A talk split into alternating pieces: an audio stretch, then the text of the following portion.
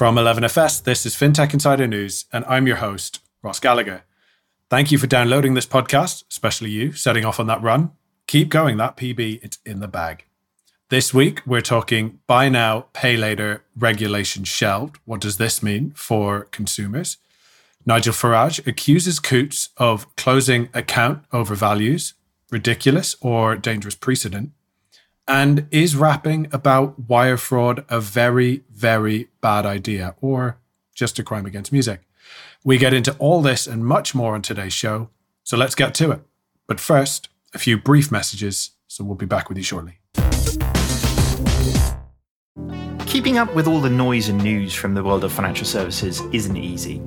It's easy to get lost in buzzwords, jargon, and industry speak, so sometimes you just need a quick human rundown of the biggest stories. Well, you are in luck.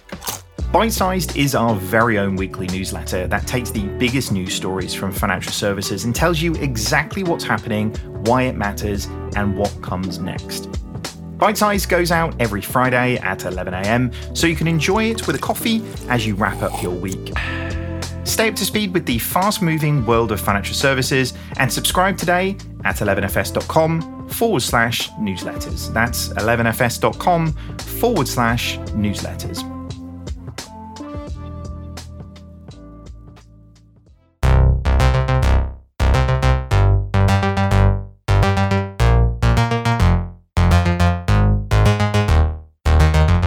Welcome to episode 763 of FinTech Insider. I'm Ross Gallagher, director at 11FS, and I'm joined this week on FinTech Insider News by some great guests to break down this week's biggest stories in FinTech and financial services.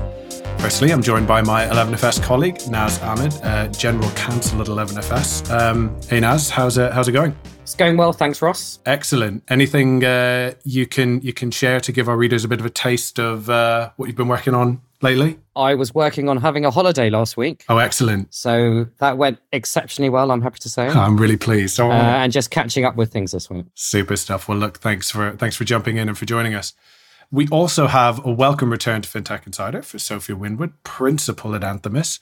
Sophie, thanks for joining us. Maybe you can give our newer listeners just a little bit of a refresher about, about you and also about Anthemis. Yeah, absolutely. I'm really excited to be back. I'm Sophie Winwood, principal at Anthemis. Anthemis are a venture capital fund that focuses on the future of financial services. So FinTech, and InsurTech, and all relevant adjacencies.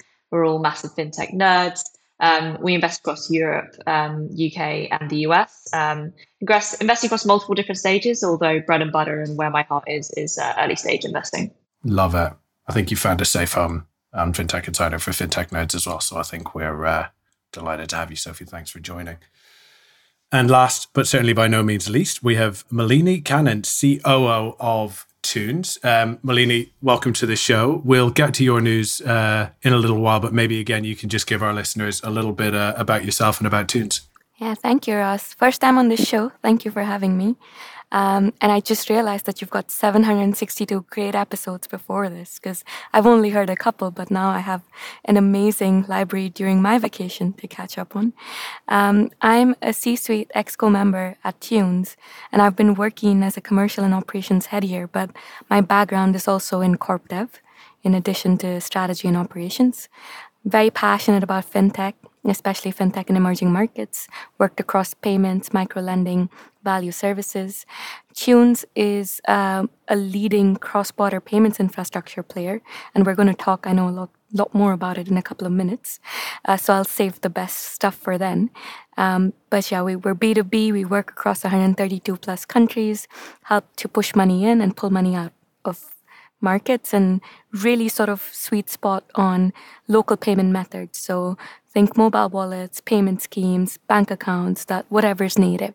Excellent. Malini, well, we're so glad to have you um, both, I guess, to talk about um, your own news at Thunes and then sharing your insights more generally. So thanks again for jumping on. And really pleased that we could uh, bulk out your uh, podcast playlist, I guess, for the next couple of years with all of those. Thank you for that. Hundreds of episodes. All right. Um, and with that, let's get into the news. Our first story comes from Sky News with a headline Treasury poised to shelve crackdown on buy now, pay later sector. So the UK government is poised to shelve plans to crack down on Britain's buy now, pay later industry amid concerns that it could curb the availability of low interest products. One source, speaking to Sky News, said that a final decision had yet to be taken, but that the Treasury was leaning towards kicking the proposals into the long grass. Such a move would infuriate consumer campaign groups, which have argued that the BNPL sector is in need of urgent regulation by the FCA.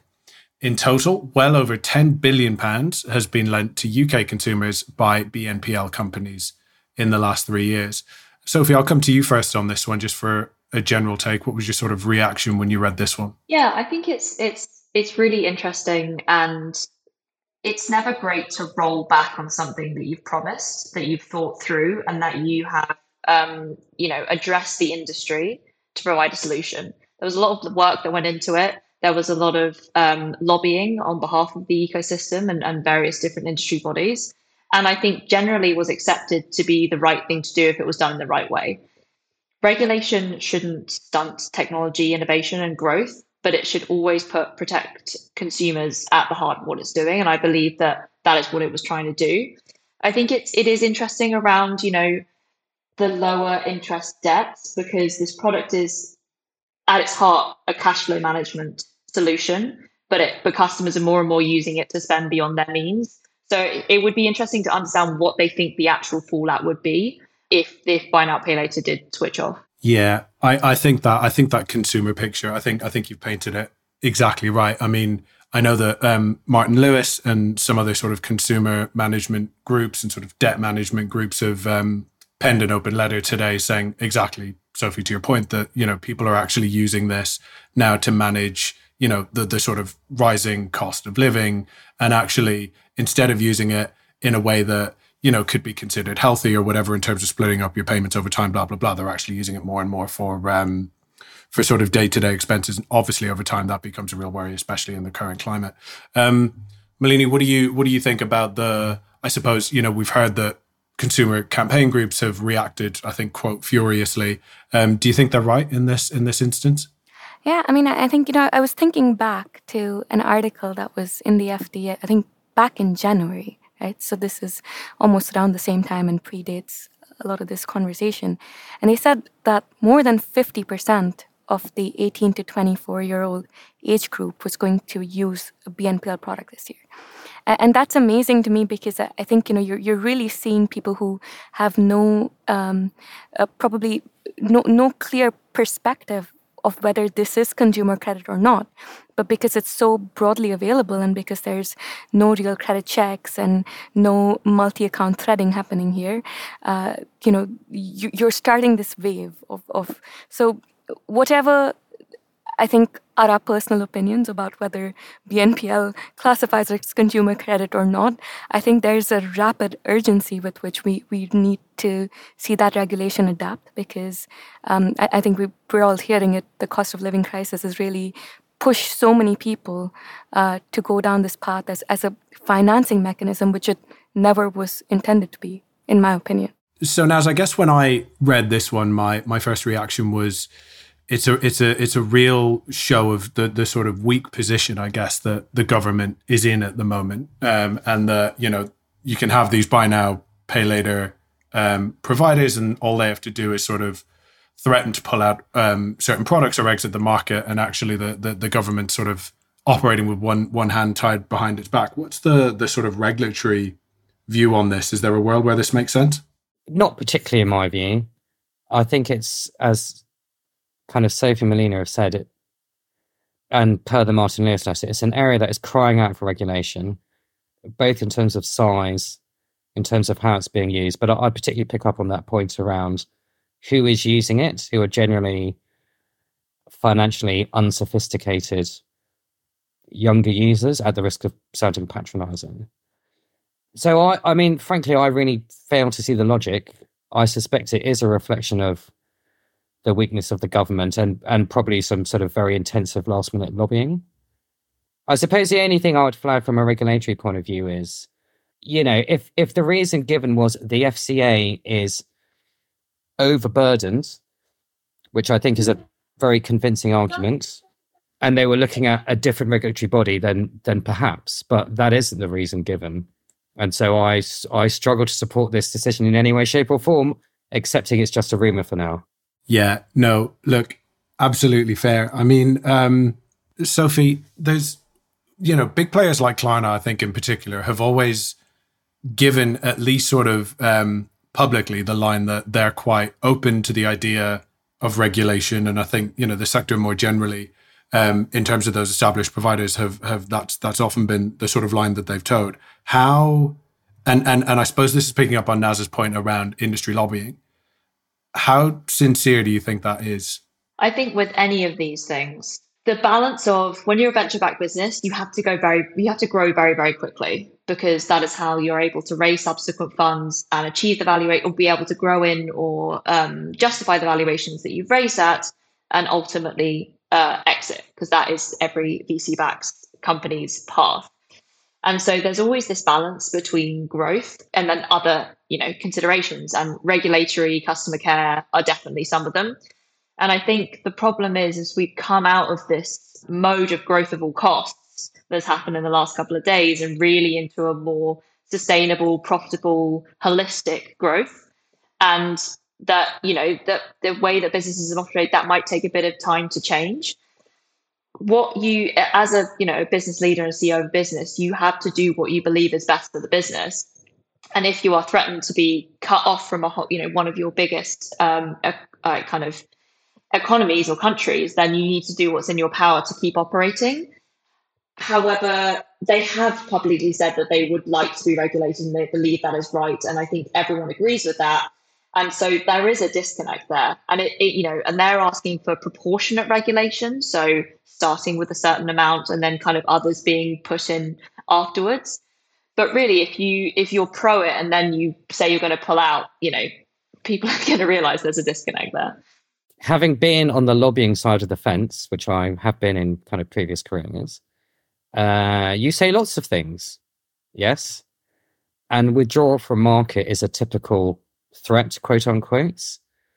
You know, whether in reality it would actually happen, I think is a very different question. Probably really benefits them if they participate in the conversation and shape it to a degree. Because on the other extreme, when you look at what's happened in Australia, you know, uh, that's the other extent of how far regulation can go with severe credit checks being imposed on potentially like $50 purchases right so i think there's there's a way to, to get this right sized uh, to the age group and the problem statement uh, and this and the size of, of that individual ticket uh, and also the number of accounts that we, we might be having with different BNPL platforms.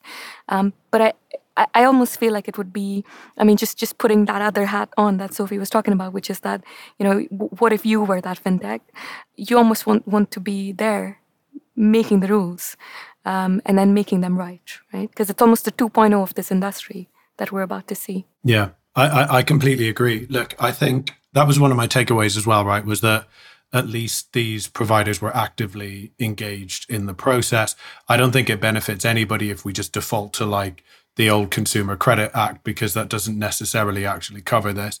And I think Sophie, to your point about proportionate regulation, I I agree. I think it also has to be fit for purpose, right? And I think um, the fact that these guys were actively engaged. I think again, though, my slight concern with how those conversations have happened to date is around who's the voice of the the end user, the end consumer. Um, and Sophie, I'm keen to pick up on the point that you made about the sort of model for success for VC backed businesses. And I guess this is a slightly tricky question, but where's the sort of where does the responsibility sit then for VCs in terms of, you know, making sure that they're investing in companies that are sort of encouraging fair and ethical lending and all of that sort of stuff? And do you think that's given what you said about the model is shifting a little bit now? Do you think that's something we'll see a little bit more from VCs moving forward? I think VC should always be focused on that. So I I, I kind of want to sort of level set that, which is there are trends within the industry, which is when it's um, a market, a, a founder friendly indus- um, market, which has been in the last couple of years. There are certain governance and structural um, processes that tend to not go out the window, but sort of um, fall a little bit behind because VC is desperate to get into the best companies. We've seen this with FTX, for example and, and not so much here, but it, it's really like the, the word here is governance. So if you have a good governance structure, a great a good board that is these issues are surfacing, they are being talked about before a regulator, you know, is is is getting involved or before it's becoming a public issue, then as a board member, as a uh, you know fiduciary responsibility to our shareholders and to the shareholders of the company, we should be reviewing this at all times. You don't want to back a business that's going to be bad for the world, ultimately, because that will not be a good business. Even if it's doing well in the short term, it won't do well in the long term. So I think it's on it's on everyone, investors, consumers, and on the C-suite of the company to really think at its heart is this business doing good for the world? Yeah. No, I completely agree. And I, I just just to riff on that theme slightly, you know, I suspect one of the reasons people have said that they'll withdraw certain products from the market is regulatory overhead. And I totally accept that there will be some, but again, you know, I think it's a bit of a a false premise. To Sophie's points, 90 95% of that will be aimed at fair outcomes for consumers and ensuring fair outcomes for consumers. Now you know in most commercial businesses that's what you want. You don't want people using your product and then hating it and never coming back. So you know again i'm not convinced that kind of a regulatory regime or being subject to a regulatory regime and commercial outcomes are that misaligned actually. I think in, in most places they'd be in sync. And as the fintech in the room i just want to say that um, while it may sound odd that i'm saying this regulation is great because it creates barrier to entry right? So you almost want to be the person like i said shaping the rules and then abiding by them and then make it more difficult for for others to, to come in. As if someone who used to work for one of the top big five banks i heartily endorse that. Look i think um I think it doesn't feel like this one has reached its natural conclusion yet. Like as we say, you know, you've got consumer rights groups and debt management agencies and all of that sort of stuff now that are sort of making their voices heard, and it feels like this one's going to run and run. So I think it's one that we'll uh, we'll cover off again, but um, and one that we could talk about, I think, for the duration of the entire show. However, that's not the format, so I am going to move us on. Um, the next story comes from AltFi with a headline Thunes pockets $72 million at a $900 million plus dollar valuation. So, cross border payments infrastructure platform Thunes has extended its Series C round to $72 million with backing from Visa. The Singapore and London based fintech powers payments for a range of businesses from the likes of Uber and Deliveroo to global fintechs like PayPal and Revolut. The three additional investors in the extended Series C Visa, Singapore based global investor EDBI, and San Francisco co investment fund Endeavor Catalyst build on a $60 million round led by London based hedge fund Marshall Wace. Um, so, look, Malini, obviously great to have you here for this one. Um, so, my sort of first question to you um, why was it important uh, for Thunes to extend um, at this time? And maybe you can just give us a little bit um, on the plans that you have for the funding. Yeah, absolutely. Um, I think the last time we raised was in 2021. That was our Series B. And that was when we welcomed Helios, Insight Partners, and GGV, our early investor, doubled down, right? So it's it there's been this gap, this natural gap of two years. And a lot has happened in that gap. I think just to give you a sense of what we've been up to since then, we um, the network has grown 4x since what, what we were two years ago. We acquired two companies along the way. So, a French payment company called Limonetik, um, and then an AI based AML platform last year called Tookitaki. And then you mentioned some of our partnerships. I'll just add a few others Visa, WeChat, TrueLayer, Alipay, Finastra, etc. And we started to expand, sort of really fuel our expansion into Latin, Middle East, Greater China, right? all of this is, has only been, uh, I think, proof that there's a lot more to do when it comes to building out that network. So today, you know, we said 132 countries we can send money into, we can pull out money from about 80 of these. That's still not the whole world, right? So we're still well on our way to, towards that sort of very ambitious and and truly globally serving mission of, of being able to get money in and out of places with the least amount of friction possible. So, growing the network, expanding and investing a lot more in regionalization. Um, I think just because there's so much when it comes to alternate payment methods, local payment methods, just to give you that sense, we're about 50 plus nationalities within Thunes, and we're only 350 people or so. So I think you have to kind of live it, breathe it to to say that you're relevant to it. Um, and then we've got obviously a lot more M&A pipeline, product development, and, and, and potentially, you know, deeper investment in, in the ecosystem that, that we need to plan for. Wow. I mean, look, it sounds a lot like world domination. That's what I was I was hearing, but it's so exciting, and I mean, it's been amazing to watch you guys um, sort of through that. I mean, incredible growth cycle that you just mentioned. What I mean, I guess speaking of growth, what does what does someone like Visa bring to the table? Right, obviously a globally recognized uh, brand. Yeah, no, great question. Actually, Visa Visa strategy, Visa doubled down on, on something called new flows. And what that was was their ambition to capture new sources of money flows that are non card. We had a natural payout network that was initially that the first mile of our partnership, which was payouts into mobile wallets that Visa started to explore with us. Uh, and I think when we signed that partnership last year, they were looking at our send to wallet capabilities in about 44 countries, reaching about 1.5 billion mobile wallets. Today, that number looks more like 3 billion mobile wallets that we can offer in our network. But we've also had a chance in this process of working with them. We, initially, it was just that it was a strategic partnership, a cooperation to co create you know sort of other product ideas or or think through what could be other ways to leverage each other's network right so and i think that's what brought us here which was visa saying you know they're really excited to bring the send to wallet capabilities already to their partner banks and FIs, and they have a scale that that that Thunes probably would would only dream of having in a couple of years down the line. But at the same time, I think this sort of embeds our partnership further to say, let's co-create on meaningful solutions way beyond what this first leg of that partnership looks like. That's really nice because it's so clearly a, a, sort of win-win partnership, right? There's there's clear benefits on both sides. I guess it would be remiss, given um, everything that we've heard about sort of down rounds and all of that sort of stuff recently, not to ask you about how you guys have found sort of those those fundraising conversations. Um, I guess in the current environment. Yeah, we we got really lucky actually because we had a lot of inbound coming through and and I think you mentioned a couple. So Visa we knew them well through a strategic partnership. Endeavor, the Catalyst Fund, as well. Our, our CEO, Peter, is an Endeavor entrepreneur, and we're actually one of the recognized high growth, emerging market focused companies that Endeavor has been profiling. So I think we, we got really lucky because there were a lot of people who've been working with us, know what we're doing. Um, and the category, which is cross border payments infrastructure, is got really strong fundamentals, right? So a lot of investors have gained confidence and and um, I think a, a, deep interest in studying this category over the past two years.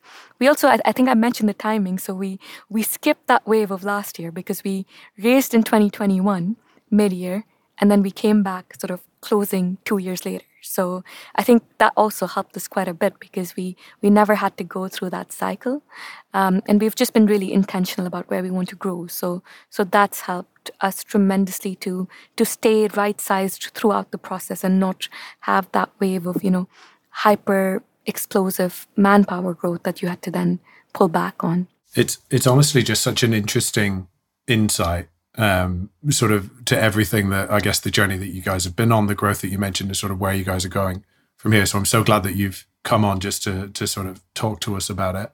Um, Sophie, I'm keen to pick up on um, Malini's final point about, I guess, the sort of opportunity space in the the sort of that cross border payment space. What are you seeing? I mean, I know it's it's it's one that um, has been sort of explored in various different guises, but is it one that you think the, the, the VC community is still actively looking at? Absolutely. Um, and firstly, Malini, I want to say massive congratulations. Um, it, you know, it's really great to see fintech continue to raise funding, um, and especially from great investors. Thank you, Sophie. Um, so yeah, I was, I was, um, so I was, I was actually just on a call before this with an investor who was talking about um, one of the spaces they're really digging into is cross-border payments. Um, Anthemis was obviously an investor in, in Currency Cloud, which exited to Visa. Um, the beautiful thing about cross-border payments is it's so big. The market is so big um, and it's so broken. Um, and so there is space for actually a few big players, which is is is is, is a great thing that you want to see as a VC investor. Um, and we're seeing some interesting innovations with stablecoin and, and other kind of areas where really trying to take kind of take costs out and bring cross-border payments into the 21st century.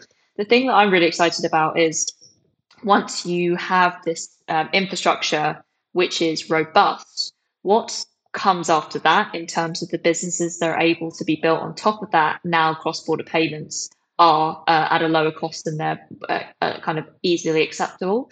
And one of the areas i really like is b2b marketplaces um, which are relatively um, new in terms of size. There are a couple of big ones in in the us but actually kind of in terms of europe that's really nascent as well and you could see those two industries kind of evolving at the same pace um, so yeah definitely still excited a lot of activity um, going on in it.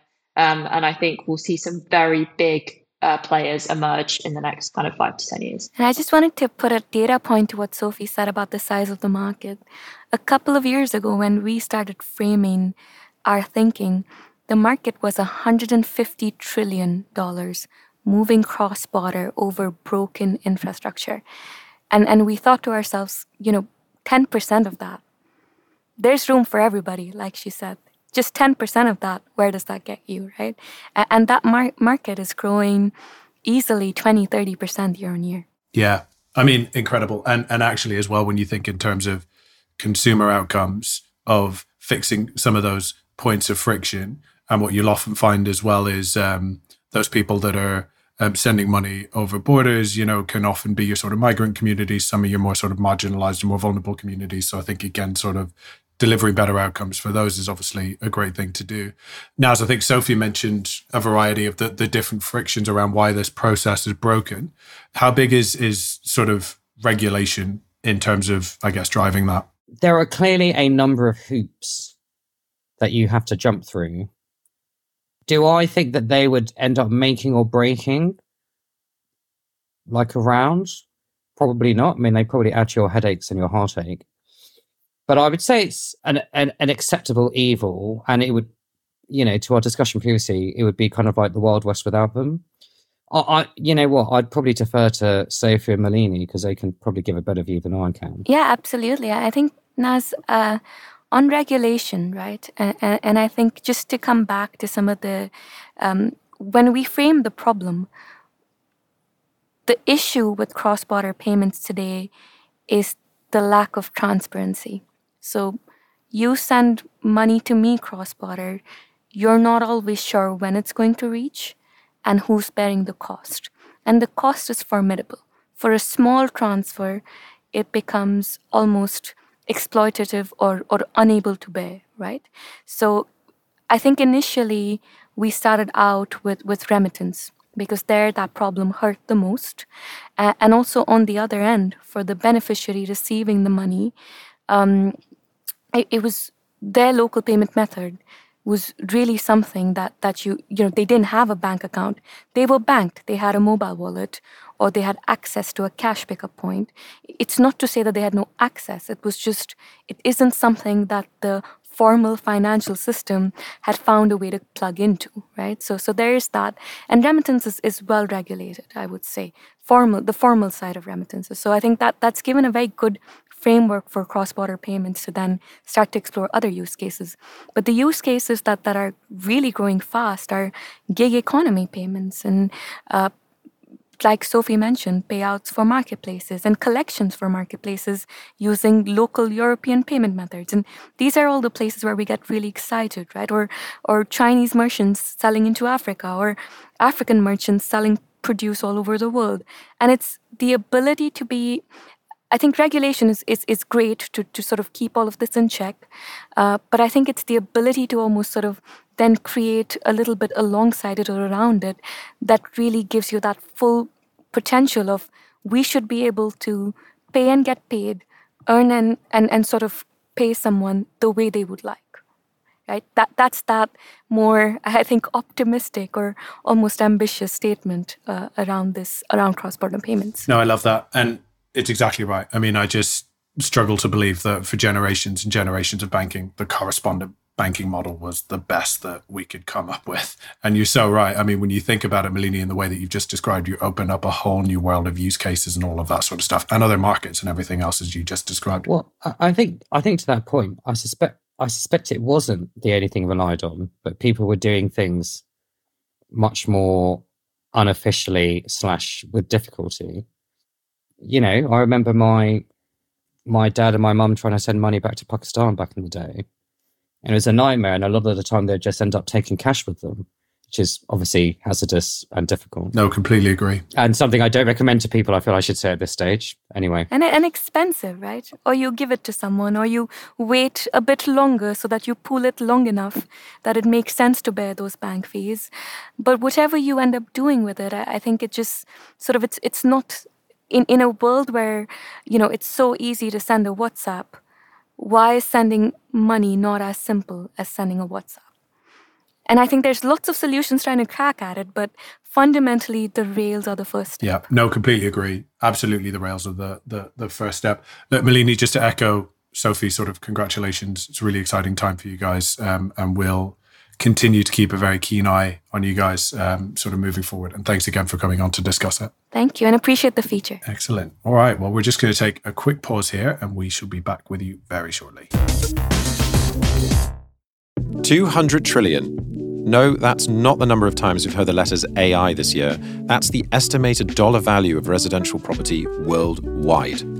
The opportunity is massive and the space is ripe for disruption. So, why does financial services keep getting mortgage offerings so wrong?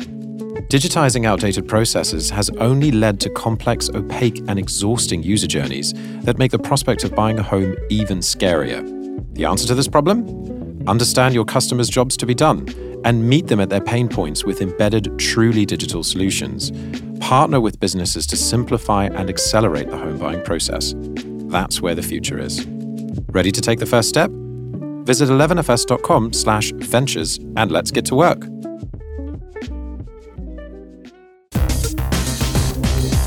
Welcome back. Before we get on to the second half of today's news, a reminder to check out the latest episode of our FinTech Insider Insight show. In our most recent episode, we're asking what lessons have been learned from the financial services in 2023 so far. We recently passed the halfway point of the year, and boy, has a lot happened in that time. Benjamin Ensor is joined by guests from 11FS, Innovate Finance, and 21 to look at the biggest stories of the first half of 2023 and what we can take from them going forward. You can find that podcast wherever you got this one. Now, let's get back into the news. The next story comes from The Guardian with the headline Nigel Farage claims to have proof that bank closed his account over his quote values. British politician Nigel Farage has released documents which he claims demonstrates that a prestigious private bank closed his account because his views, quote, do not align with our values, rather than due to not meeting a financial threshold. The former leader of the UK Independence Party obtained a report from Coutts Reputational Risk Committee used to justify the closure via a subject access request. Writing in the Telegraph, he claimed, quote, I believe Coutts targeted me on personal and political grounds.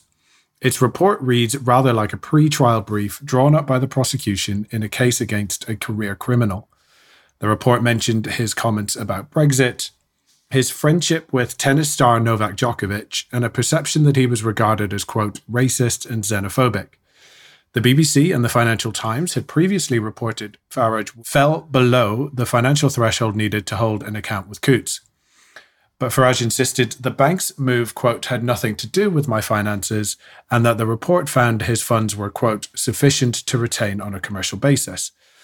Coutts has issued a reply saying, quote, it's not Coutts' policy to close customer accounts solely on the basis of legally held political and personal views. As we are recording, the Treasury has just said that banks will be forced to explain and delay any decision to close an account under the new rules. Customers will also be able to challenge account closures more easily, it added.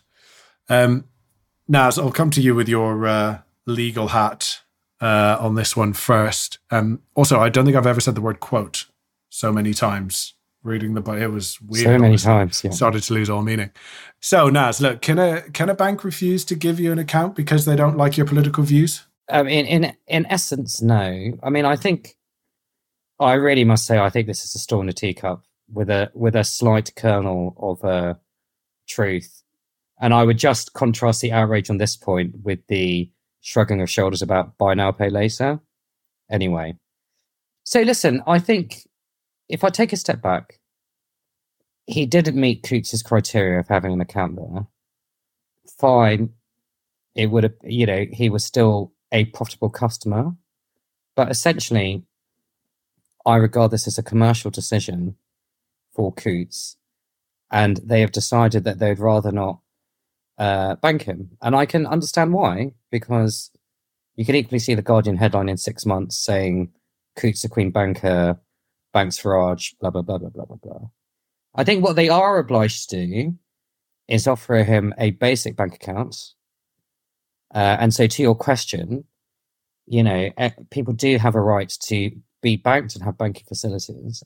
But from what I understand, they did that through offering him a NatWest account. So I, you know, as far as I'm concerned, they've ticked that obligation.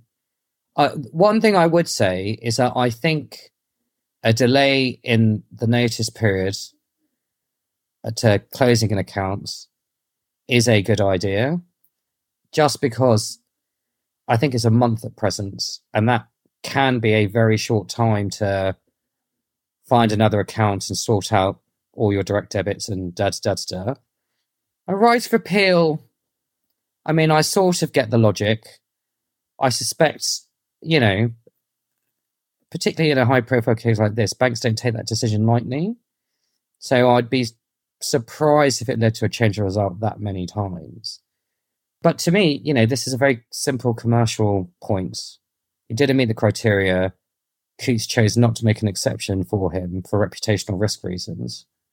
I can understand why, and they're perfectly entitled to do that. Yeah, and of course, I mean, look, he says that um, he, in fact, does meet the um, the various criteria for a Coutts account, and I think Coutts haven't been all that forthcoming publicly for the reasons specifically why the account was uh, was closed. Are they sort of uh, restricted now? Is there a little bit in terms of what they can say and what they can't? Yes, I think um, at the end of the day, they still have an obligation of confidentiality to him, and and the fact that he is choosing to disclose things doesn't free that from their obligation. Um, and I imagine they feel quite frustrated because they're getting beaten up and there's not much they can say in return. But uh, I think if they did say more, it, it, it, would be wrong. Like they they owe him a duty, and they have to stick to it. No, completely agree. And Sophie, I know um, Rishi Sunak has come out and he said that it's completely wrong that people should be denied access to sort of. I think he said basic banking. I don't imagine there's anything about Coutts that's terribly basic due to their political beliefs. But I guess it depends on you know what's actually driving this is it his p- political b- beliefs is it as now says because he's not h- hitting the the various um, criteria or thresholds do you think this has the potential to set a dangerous precedent i mean like you said this Coutts is not a basic bank account and this is a very uh, you know exceptional case of um, i imagine a large amount of of money being in an account and maybe just being on the threshold I think that always with this is just having really, really, if you have really, really clear guidelines, internal controls, and um, like limits, it's very easy to say yes or no. As soon as it gets into this grey area, you know, like is Monzo not going to give me bank out because I just I don't drink coffee anymore? Like that's where we get into you know Black Mirror world. Um, but I think you know, like now says, this is if you take Nigel Farage out of the story, and you you know and his sort of hamming up of it like is there anything here? I'm not sure but denying people public access to a bank account for views really goes against freedom of speech. So let's hope that that is not going to be a continuing trend. I completely agree and actually i think that's a helpful way to think about it you take nigel farage out of the out of the equation are we talking about this i think that links back now to your point about the the maybe the the media coverage that this particular story is getting versus the buy now pay later story that we um, that we talked about earlier. And you know, I think look, we should we should sort of um, we should really say that you know Coutts have said that they offered him a NatWest account because he didn't hit those Coutts cri- criteria anymore.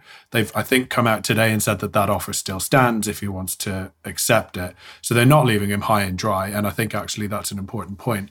Malini, what about the the sort of um, the challenges, I suppose, around banking sort of politically exposed people or or PEPs? Yeah, I think you know. So at Thunes, we're not we're not a bank, and we we don't provide bank accounts. But as a payment services business, we do have controls in place for what we call politically exposed person or PEP screening, as, as we would call it. Uh, and it's in line with industry practices, varies by the licensing framework that you are subject to. And we've gone a little bit over and beyond, I would say, even at Thunes, where we would implement enhanced due diligence, where we need to, um, and, and do a lot of regular risk assessments, monitoring, etc. Right. So I think to, to the point that, that everyone here on the call was making, if this is a case of, of, of a PEP, uh, you know, th- there are very clear guidelines in place, and then you can go over and beyond as a financial institution. Um, and but as long as you're transparent about it, it's clearly documented in policy. People can access that policy. It makes it okay. Where the challenge is where it's, uh, you know, where where this becomes a little bit of he said, she said right? And there's nothing to refer back to. No, completely. I think just you know, interestingly on that point, um, again for what I, for what I've read, they had actually moved him to a lower PEP risk category than he'd been in previously.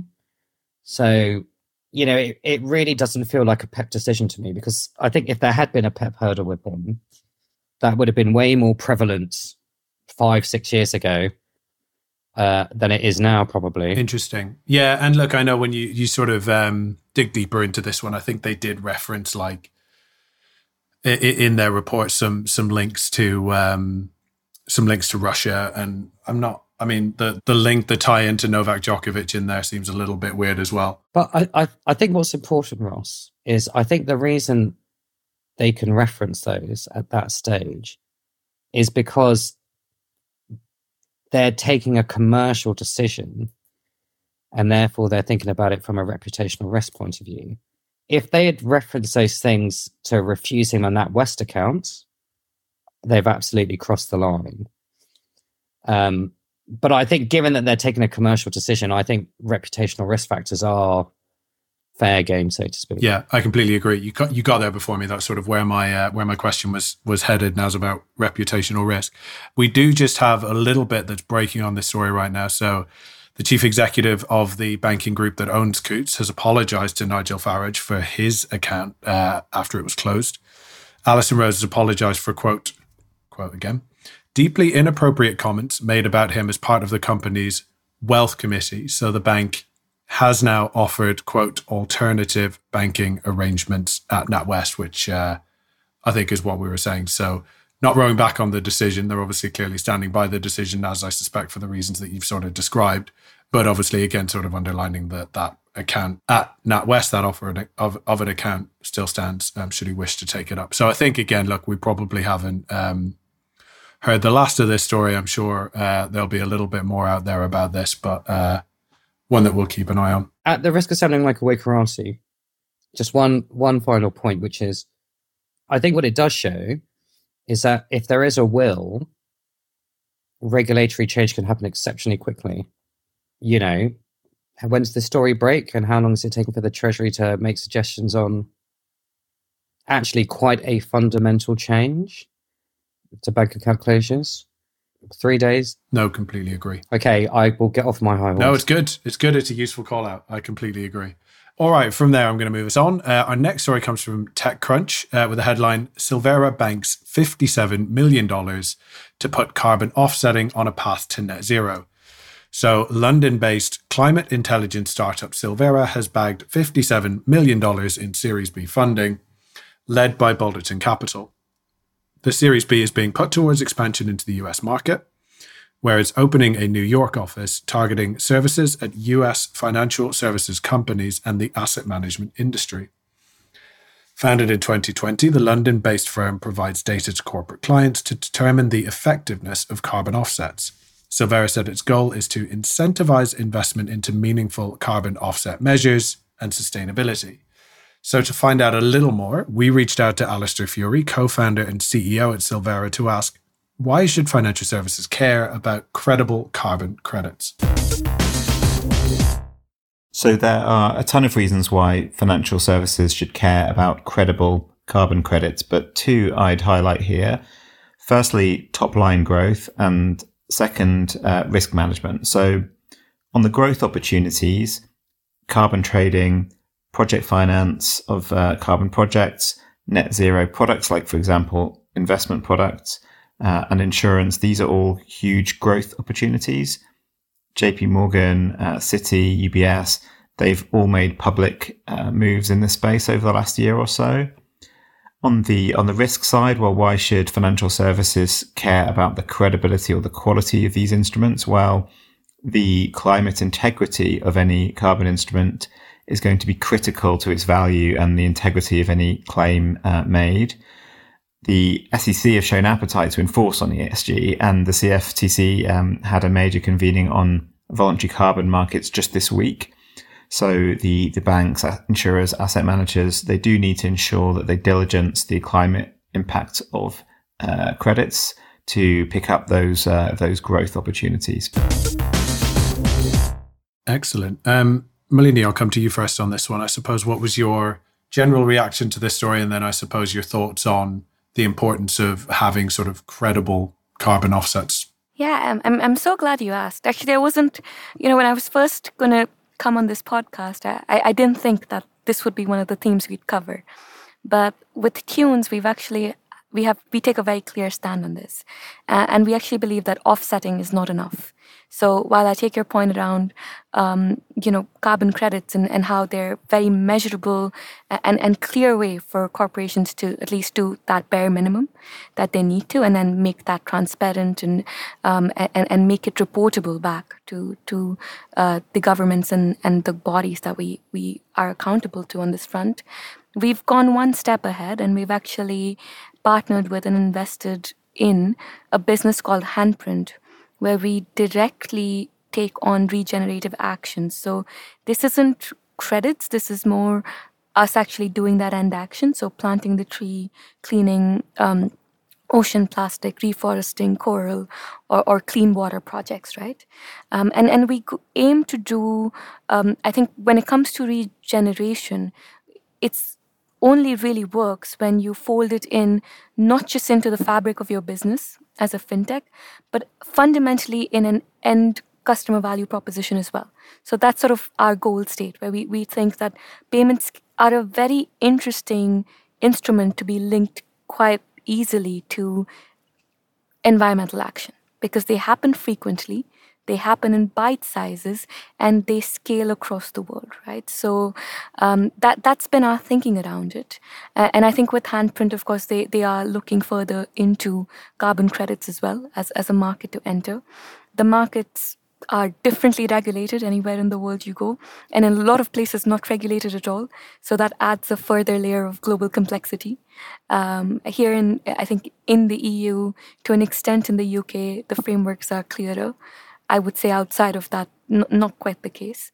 Uh, but I think as as we get sharper on it, I would say uh, you know no fintech is is too small to start engaging, um, and and payments are in that sort of very unique position uh, to really sort of fold this into end consumer action as well. No, I agree, and actually, I love the approach that you guys taking everything you mentioned about with handprint and i actually think you're right it's that almost sort of like grassroots bottom up change that is you know once that scales that's where we're going to see the real impact. Can i leave you with a small anecdote? So please do. when we when we started with handprint about more than a year ago we started planting um, mangroves or reforesting mangroves in in very specific parts of indonesia.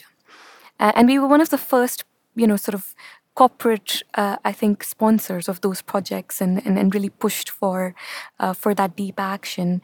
Uh, and just a couple of weeks ago, I, I heard that a very rare species of crab called the horseshoe crab, which had almost left that habitat, um, has now started coming back because of the mangrove reforestation. So I think not to divert too much from carbon credits, but I think that sort of human story of how this all plays out in the end, um, it, it was a great way to motivate the team um, and then uh, even sort of start to bring that conversation up with customers to, to do a lot more because it almost like brings that thing to life right Hundred percent. It's such a it's such a powerful and and look, you're right about sort of motivating teams, right? Because everybody loves a good news story. Everybody loves to see the, the the sort of benefits of these things. And like you said, it's not just the benefit of the, the the planting piece, but then it's the indirect benefits around habitats and all of that sort of stuff that you might not necessarily have foreseen. So I love that. Thank you for sharing that. Sophie, one thing I wanted to pick up on was um, Malini's point about or question or challenge, I guess, around the, the sort of effectiveness of carbon credits. I mean, I guess if you're just being lazy and using it as a, a substitute for actually sort of lowering lowering emissions and all that sort of stuff, it's not going to work, right? Mm-hmm. Yeah, and I think you know, coming back to Sylvera, that's where they're having an interesting proposition because Carbon credits, I think, work as a can work as a portfolio of solutions if you really understand the impact that that will have um, and the underlying project. I think what, what's really interesting about Sylvera is, and what we really like businesses like this, where you have an evolving ecosystem or industry that lacks um, data and credibility. And that means that a lot of the, you know, large financial institutions, as we all well know, um, you know, there's a lot higher standard in terms of their ability to adopt these sort of solutions. So being that data provider, almost like a rating agency in a way, is a really powerful um, uh, business where you could actually benefit from quite a lot of network effects as well. Very, very difficult because as we've seen from credit rating agencies, there's what three big ones. It's quite a winner takes all market, and trust is really, really key. But I think, you know, it's a great place to start. Generally, these industries start with the kind of easy wins, which is the carbon credits, and I believe I'm sure that they will have um, kind of hopes to expand into you know more impactful things as the company grows and scales. Yeah, I'm glad. I'm glad you called it out as being really difficult because obviously, yeah, you're right. We've seen the um, the financial ratings agencies. We've seen like ESG ratings agencies that are you know for stock pickers and all of that sort of stuff for going into like sustainable funds and they're giving sort of their highest uh, possible rating to brands like fast fashion like boohoo.com and all of that sort of stuff despite all of the um, the, the the the various sort of I suppose things that you would mark them down for. So I agree, huge opportunity, but it, there's a real challenge in terms of delivering this properly and effectively. Nas, what was your thoughts on this one? I uh, I mean, I pretty much agree with what Sophie said. To be honest with you, um, it. I mean, to to a point that you asked, I, you know, I think a lot of people don't put much thought into it, and they just kind of do it, and it's a it's a throwaway kind of gesture. I do feel that is coming under increasing scrutiny and being seen through.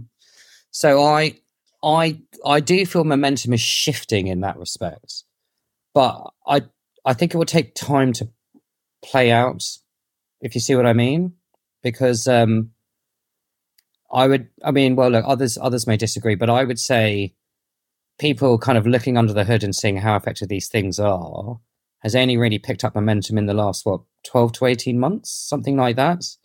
So it's still got quite a way to go I'm starting slightly hesitant because I, you know, I don't want to poo-poo the idea of doing it in principle. It's a, it's a great thing to do, but you can see how, um, you know, a lot of it disappears out of black hole and actually isn't that effective. No, exactly. And I think somewhere the KPIs are not that aligned, right? Because you have this global goal, and then you almost need to pick up a part of this that that you feel like you're you that's your mission or your fight, um, and and to to your point, Nas, I think you know there are now more and more representatives of ESG in a lot of the corporates that that we we work with or partner with, and they, um, I think, most of them quite thoughtful about it. But it still, I think, feels like individual action within within even the context of the corporation because the KPIs are are not quite aligned to uh, to any global mission. Yeah, no, completely agree. Completely agree. And look, I think we're talking about sort of like standardization across the board, right? In terms of like how effective this is and how quickly we actually sort of start to drive some real momentum. So, look, I think one that, again, we'll continue to keep an eye on. I think one where we see huge um, opportunity, but again, um, challenges in terms of doing it right. Um, all right. So now it's time for our and finally story. a more offbeat or light-hearted look at something in the news this week. Um, so this one comes from Complex with a headline: "Rapper teaches you how to commit wire fraud on viral hit." So rapper Punch Punchmade Dev has a new song and video titled "Wire Fraud Tutorial," where he gives listeners step-by-step instructions on committing wire fraud. The video features the US rapper playing the role of a teacher as he explains how to make some quick money, all at the expense of a bank. The steps were very detailed, with Punchmade Dev leaving everything on the table if fans wanted to try their hand at the crime. The video reached nearly 800,000 views before being taken down by YouTube and was circling on Twitter with a staggering 26 million views. At the time of the recording, the track remains available on streaming platforms such as Spotify. Before we give you a taste of Punchmade Dev's track, it's really important to say like caps locks, this is not financial advice. So here's a clip. Listen up, I'm finna show y'all how to hit a bank. Just pay attention, it's a quick way to jug in any state. First, you wanna get a bank log from a trusted site. Do your research because the information must be right. You gotta be on point, don't be sitting around trying to get high. Hit a big play, don't get booked for a petty ass crime. Do they got Verizon or they work for Sprint? You gotta know that if you wanna hit this lick, you gotta call up to the company and SIM swap that bitch so you can get the phone calls and text message that they get. You need that so you can log in with the code. But before you do that, make sure that you don't do this wrong. Now let me find out that your dumbass tried to log in through the phone. You gotta change the location into their home. For that, you're gonna need an RDP server. It should come with their IP. You gotta plug it in the server. This might be a little hard, but it's hard being a worker. The bank will get their money back, so ain't nobody hurting. Good use of dumbass. Dumbass. Yeah. Yeah. I was too busy taking notes. Anyway, sorry. yeah, come back to us now. Um, Sophie, do you think this is a, a bigger crime to financial services or to music? I was that bad. Uh, so I'm going to vote financial services. Anyone else? I I just uh, it was I don't know maybe I'm getting old. It just felt really fast. Like I'd have to listen to it at like zero point five speed to actually jot down what he's saying. to be fair, it must be quite hard to do a rap about wire fraud. Like he would have had to work on it. Yeah. No, agree. I agree. Um, I guess look, not not not to uh, take it back to to too serious a thing, but like Nas, what are the like this this obviously is crazy and ridiculous, but obviously at the core of it, there's like wire fraud and sort of educating people on how to do that. Like, could Punch Punchmade Dev be in trouble for this? If it was just a normal video with him talking and taking people through wire frauds, then sure. I honestly like where the boundary between that and like artistic license and freedom of speech is. I honestly don't know. But it again, if you if you want to commit wire fraud, I don't speak from personal experience, but I'm pretty sure you can find similar things relatively easily. So I suspect it's not as kind of um, like educational as that made out. One thing I sound like my dad now, but one thing I would just say is I did pick up a line about the bank will get its money back, so there's no no one's hurt. I mean, sure, but it's the classic thing about I don't know motor insurance fraud. Like people will generally pay higher fees or higher premiums or whatever. So I'm not sure there is such a thing as a victimless crime in that sense. Uh, but I feel like I'm being very Scrooge-like for what's a bit of fun. But there we go. It's very, very Robin Hood. Yeah, exactly. Malini, one thing, I mean, um, Nas sort of said that, oh, if you wanna if you wanna find it, you can you can find this stuff. I mean, on this we said that there was eight hundred thousand views before it was taken down by YouTube, twenty six million views on Twitter. Do you think there is a like an enormous interest in how to commit wire fraud, or are we just seeing those numbers because it's novelty and it's funny? Yeah, I think if you ask the compliance officer, they'd say absolutely. And I think this is also a really good challenge for for compliance officers and authorities to, to see that the, the game has changed. I mean, it is absolutely possible to rap about it, whether or not someone could follow those instructions um, and what age group that would be that would be listening and following these instructions. Um, it, it does sort of, you know, it has that scary thought process to it. Um, um, but I think it, it does really um, put that pressure back on, on on companies to educate. I think just to to give it that um, the seriousness that that that I think that you were trying to to to not push us too much in the direction of, but um, because that the medium has changed. and people want to see it in the form of a whether it's a rap or a tweet uh, no one's going to sit through an educational youtube video on how to protect yourself from wire fraud but people are going to listen to a rap made about it and maybe even try it out Absolutely. And the last thing we want is like TikTok raising a brand new generation of like wire fraud specialists. So, no, I completely agree. Um, all right, look, that wraps up this week's new show. Guys, thank you all so much. Um, let's go around the sort of virtual room. Where can people find out a little bit uh, more about you? Malini, let's start with you. on linkedin if that's the appropriate answer Perfect. Definitely an appropriate answer. Um, Sophie, how about you? Uh, also on LinkedIn. You can also find me on Twitter at Sophie Winwood. If you want to find out more about Anthemis, um, it's anthemis.com and any awesome fintechs that are looking for VC backing, you can email uh, me at sophie at anthemis.com. Excellent. Nas, how about you? I don't do social media in part because of the nonsense we just heard. Um, so probably my email, nasser at 11fs.com. Excellent. All right. And as for me, you can find me at Ross Gallagher 07 on Twitter. Um, and thank you very much for listening. Please do join the conversation on social media or email podcasts at 11fs.com. Thanks very much and goodbye.